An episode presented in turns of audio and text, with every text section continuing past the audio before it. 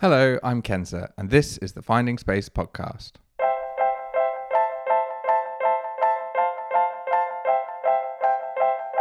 Hello, and welcome back to the Finding Space podcast. This week, I interview filmmaker and photographer Brian Vernor. We talk about how he got into film and photography, what drew him to working within cycling, and also how content can have a greater impact on sport. Enjoy! So, when did sort of photography um, or film become like a major part of your life? What what sort of age were you? Uh, I'd say socially, it was in high school. I was really like lucky to live next to this amazing art house theater, and uh, I just went there a lot and saw crazy films. Like for a teenager, going to see like Almodovar movies in the '90s, like it was just like mind blowing, you know, like being like an American kid from a fairly normal, not conservative, but middle of the road politics family, uh, and just seeing like transvestites dancing across the screen and being funny and and the sort of highs and lows of life being portrayed in these ways that were so outside of my personal experience.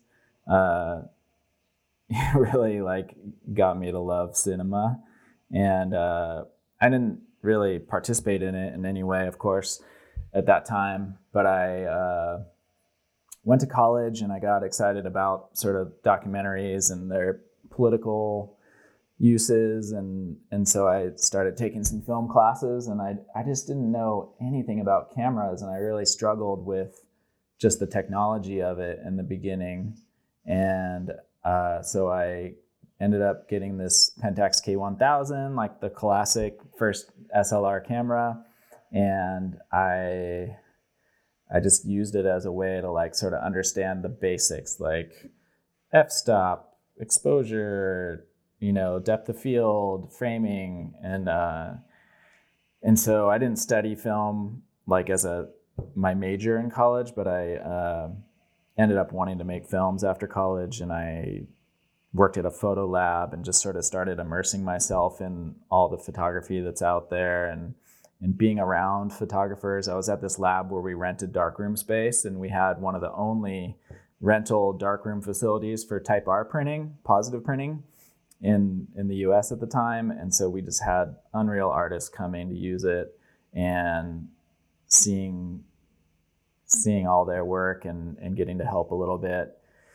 And uh, yeah, so it just pretty much after college, I became really immersed in it. And before that, I wasn't, I was just sort of stumbling along.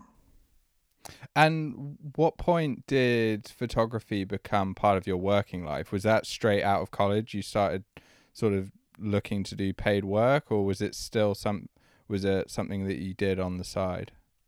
Uh, it's just purely, purely personal and sort of on the side for years. I moved to Ohio and I was a bike messenger. I also worked in a photo lab there.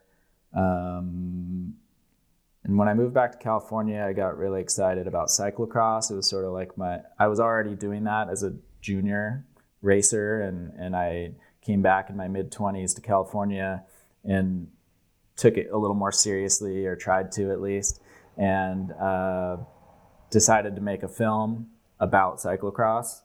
That was the first film project I really ever did. It was called Pure Sweet Hell. And after that, I just, I guess what I, I, I, didn't do a lot of still photography while making that film. I just saw it as a film project and I didn't understand the value of still photography in tandem with it. And so we actually ended up getting that film distributed on DVD. And, and when it came time to package that, I had like no still photography from making this film and we didn't have much to work with on the DVD packaging.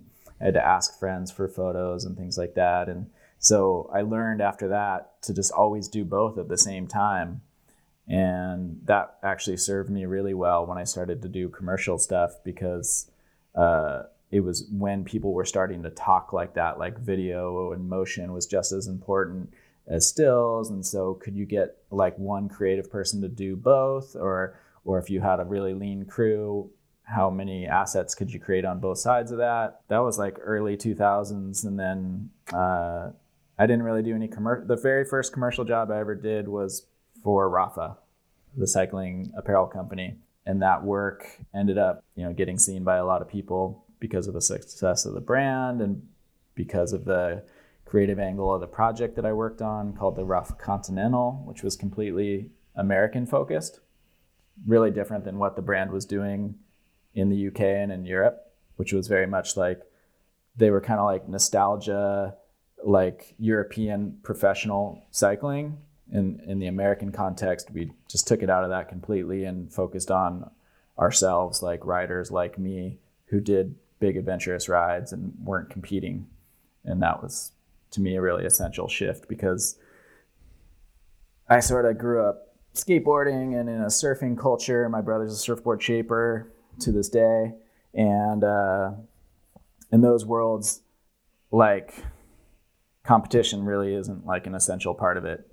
So, like for me, cycling's always been that way. Like mountain biking, for sure, I raced and I did cyclocross racing, but it's uh, never been like why I do the thing. And for most of my friends in cycling, it's the same way. When you had that change in sort of workflow as money started becoming coming into it and you were it was becoming work did your mindset change to it? Or was it you know whether that's just pressure or um, how you approached it creatively? Or was it such a organic th- thing for you anyway that you know it just it it came quite naturally? Well now i've been shooting for a long time like over a decade i've been just purely sort of surviving off films and photography. And i didn't shift just like overnight you know? There's there's this whole progression. And and i think where i've come to now is like that there's a major difference between commercial shooting and like personal work. Like there's you're not hired to take chances. like if you're a commercial photographer, you're hired to deliver and there's no there's no not fulfilling that promise or you'd like never work again. So the chances you take are different and they might be like um, tactical or have to do with planning and hoping for the best light and things like that but it's not it's you're not taking a ch- chance with other people's money so much and so on the personal side there's just a lot of experimentation there's subjects matter subject matter that's not commercially viable you know you just don't it's so much more uh, free in the beginning even that commercial stuff for Rapha was that way. Like we just did our own thing. We had no oversight. There were no employees for Rapha in America. Daniel Pasley, um, who's well known in cycling as well, Manual for Speed and Yonder Journal and that kind of thing. He uh, kind of wrote that project. We just kind of did it. You know, there was there, we got some feedback like stop doing cross processed film and stuff like that that we were really into but other than that, it was pretty minimal feedback, and we just kind of did our own thing. So that didn't change quickly because there was just not much oversight. But when I started to work with Giro and some brands that were local to me in Santa Cruz, and I had like a creative director or somebody there looking over the shoulder, then yeah, that that changes the whole perspective really quickly. All of a sudden, someone's like, I want to see on the back of your camera, did we get it? Does it look like this? We had this idea. Are you getting that idea into the photo? Uh, so uh, a big part of your workflow at that point or your work style has to do with communication with other people and not just doing your own thing. You you may not have worked with um, brands or on projects that you're not necessarily passionate about, but have you ever found that it's been difficult to keep to that high level of work and creativity when you're not working on a subject that you're necessarily passionate about? Well, I think, I guess what I was saying is I think that a lot of the creativity that goes into commercial communication happens before you do the shoot. And so, yeah. like, that conversation is a pretty interesting thing to me. I like talking to brand people, I like talking to agencies. Like, they're people that really care about that end result. And it might not be 100% my thing, but they're not talking to me unless they think we can come together and make it the best it can be. And so, it's like, I enjoy working with people. I'm not like a total loner. I, those conversations are a big part of what I do. Uh, all those conversations and getting on the same page before you ever go outside and shoot is critical, or else then everyone's going to be disappointed.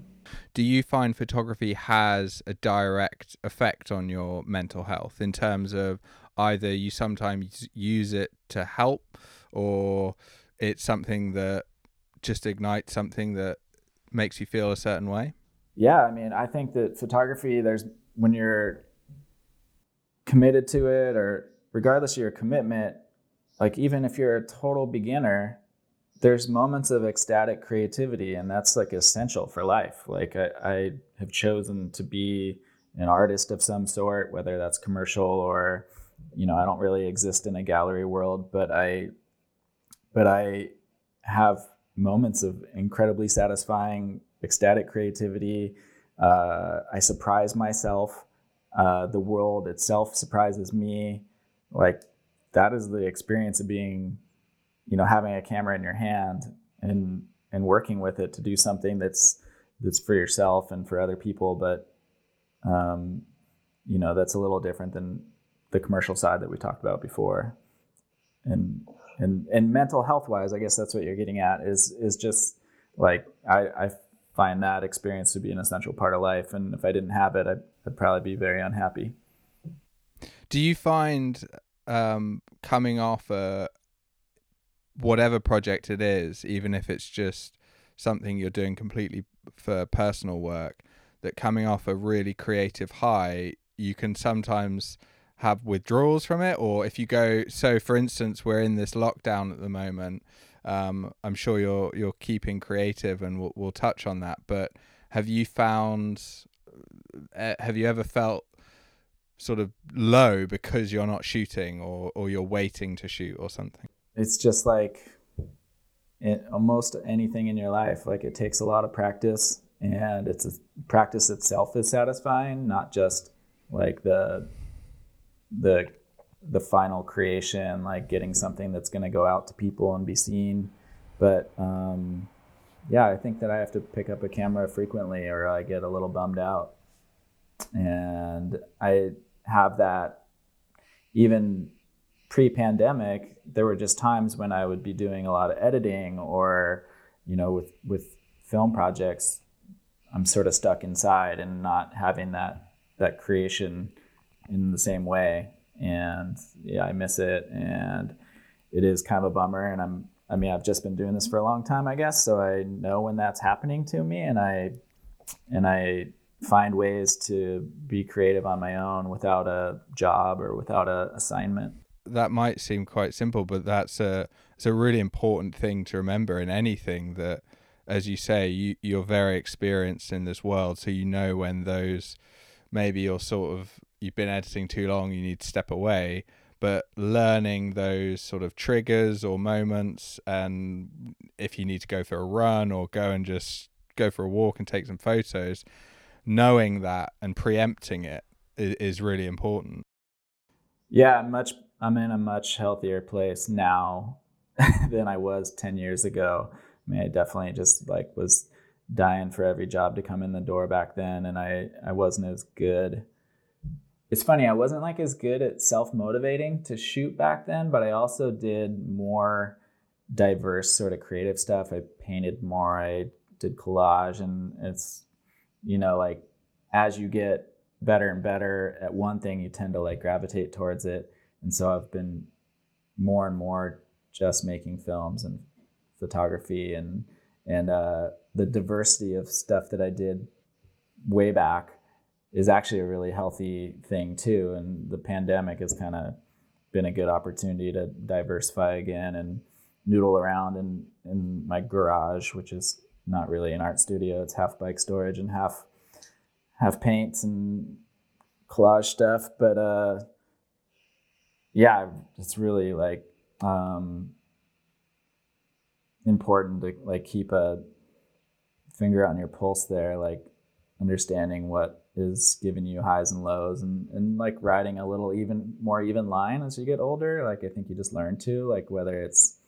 um, like it's essential to understand what makes you happy and to not let that be entirely dependent on outside things like if did i get a job? Did i did i have an opportunity? You just have to make those opportunities when you're not getting them from other places. And i enjoy holding a camera and making stuff whether it's on assignment or paid for or not. And so uh, sometimes it's just a type of discipline but like i'll you know like carrying a camera on a bike ride isn't super fun right? Like it's heavy yeah. and and and uh, annoying because you might not use it at all. But sometimes I just force myself to because who knows what situation I'll be in, and I'm always seeing stuff out there. It's just so riding bikes is like you know an incredible way to see the world. So if you're not carrying a form of creativity along with you when you're having that experience, if you can't recreate it later, then it's better just to bring your gear with you and, and play with it in the moment. No, I think you're completely right. You touched on a few really important points there. Like, firstly, when you were talking about really diversifying your creative process and sort of there's been quite a lot of talk about that in the sporting world in the first series you know a, a, few of the cyclists were saying how important it was for them to either get into other sports or um, get into other activities and i think whatever you're doing and and if it is creativity if you you know dipping into painting or drawing doesn't matter about the end product it can spark a you know creative idea or it can be calming. It it, it i think it's just good to sort of do a diverse amount of things and and not just sort of get stuck in one routine. Yeah this other photographer, sort of multi-talented artist guy that I just I just know him through the internet. His name is Brian Bowie. He lives on the East Coast of the United States, and he paints and and draws and photographs and kind of does all this great work. And um, we talked about this time period and how allowing yourself to be a beginner is a really important thing. And I think it's like people make their living off their art or they get known for a certain type of art, then people want more of them in that form and they're not as open to the other things that they create. And and right now is this really great time to just let yourself be a beginner. Like suck at something. Like you learn so much from from like attempting a watercolor and just totally failing at it and and uh, with photography I don't allow myself to fail as much as I used to. And and I, you just learn so much more from from that. So, sort of taking it back to um, the work you've done in cycling, you grew up with photography and, and film, and and you had a passion for cycling. But what sort of initially drew you to that sort of bringing the two together? Well, I think cycling is beautiful. I I just think the way a rider leans the bike, uh, what happens between you and the ground uh, the spaces that you're in on a bike are incredible. And so to me, it's like, you know, immediately attractive, right? Like, and especially photographically. Well, I really saw myself as most likely a documentary filmmaker, and I and I just knew the cycling world. I had I had raced, and I had um, really loved the community that was cyclocross in America in the late 90s and early 2000s and and uh, so it just seemed like a thing I could do well subject matter wise. And so when I made Pure Sweet Hell with my friend Willie Bouillon back in the early 2000s um, it was just like I didn't think it was going to be the first of many cycling projects. I, I, actually just thought it would be like this one and done cycling thing I did, and that from there I'd make some other kind of documentary. But it turned into, um, it sort of translated into being able to understand cycling and convey it to other people well. And that allowed me to do work for brands and magazines. And I just kept meeting people, and there's such a cool community in cycling. And and then our experience of the world when we're out there on our bikes is you know infinitely interesting too so here i am like you know many years later and i still find a lot of inspiration in it and also in the people is there something unique about cycling that does that that draws sort of artists, creatives to the sport? I don't think it's unique. I mean, I grew up in this surf and skate community in Santa Cruz, California, and those two communities were had cultures of self-documentation. And that was something that I think shifted more recently in cycling is that carrying a camera on your back is like cool now and and bringing something back and describing your experience is just as newsworthy as like Mark Cavendish's race win. And like that's a great progression in my mind. Self-documenting your own culture and defining it for yourselves, that opens the door to great diversity, whether that's women or people of color or just the experience of non-racing and so right now cycling is like more interesting than ever before and there's more and more people who've like opened that door for themselves by trying to describe their own experience and I, I, I, think I think that's beautiful. And I think that you know there's like a big divide in cycling, right? There's like mountain bikers, road people, and all that. And and I guess like that sort of culture of self documentation and collaboration between the riders and the photographers that that happened much earlier with mountain biking.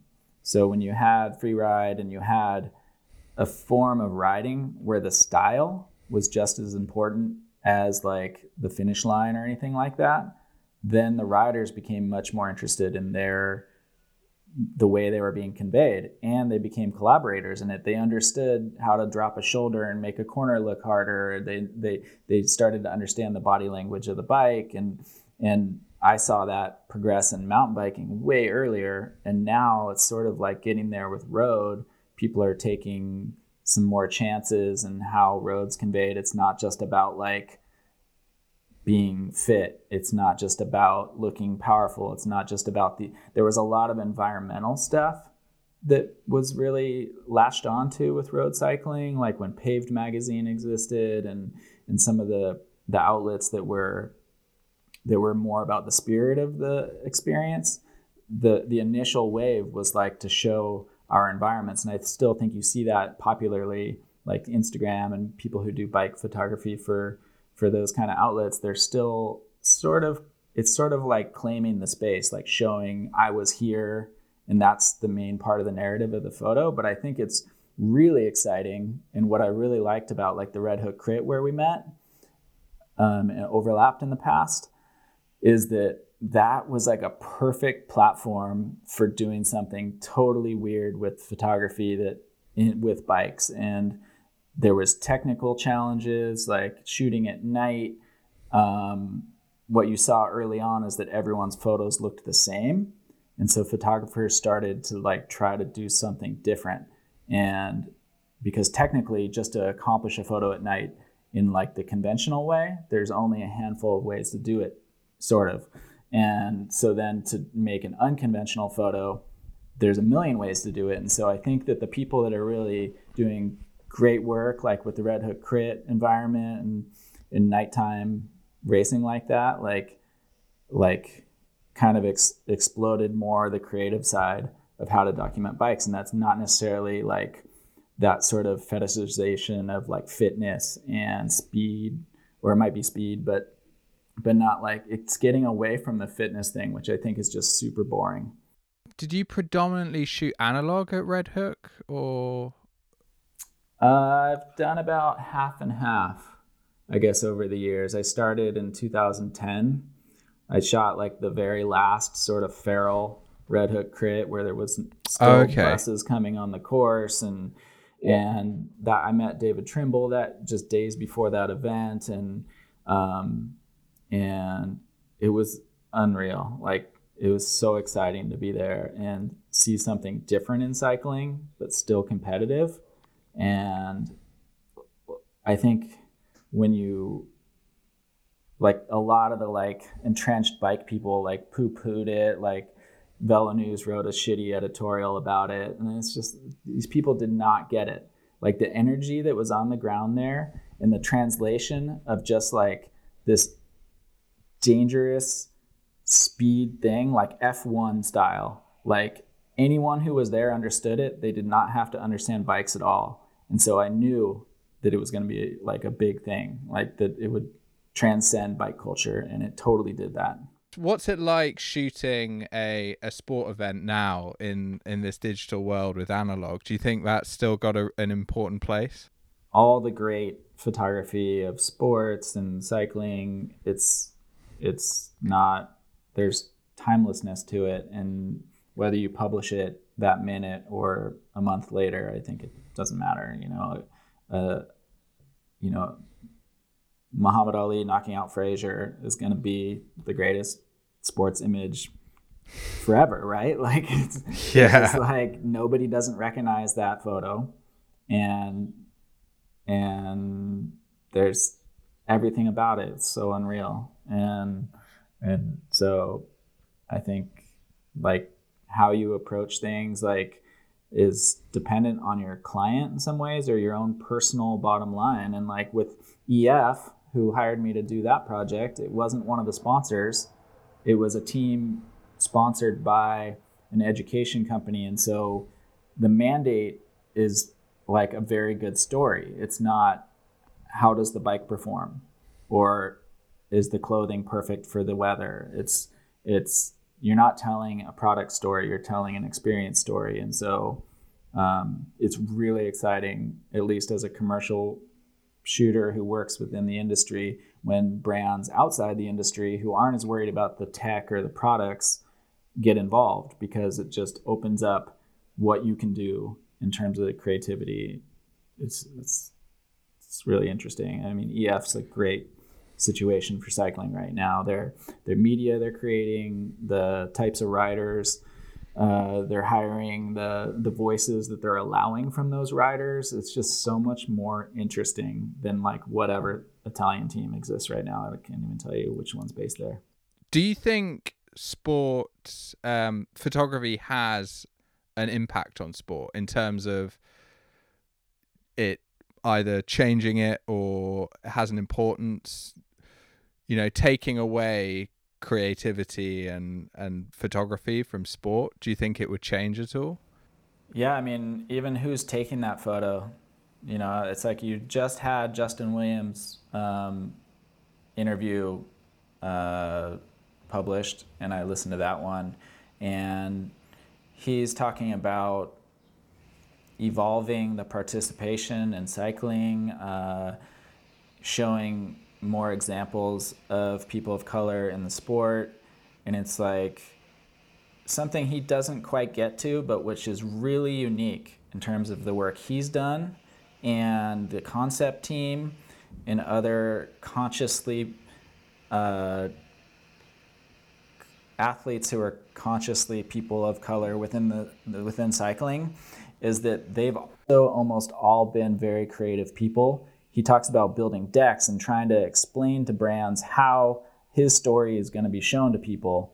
And concept team and other athletes are doing so much more than just performing. And they're they're not interested in simply breaking into the sport, but they also want to have the reins on the story. And that's going to tell a totally different story than like a a white photographer would or whatever. I think it's like for sure going to continue to have this like in, incredible relationship of of documentation and creativity and performance. Thank you for listening. If you would like to see the portraits from this week's episode, please go to findingspace.cc.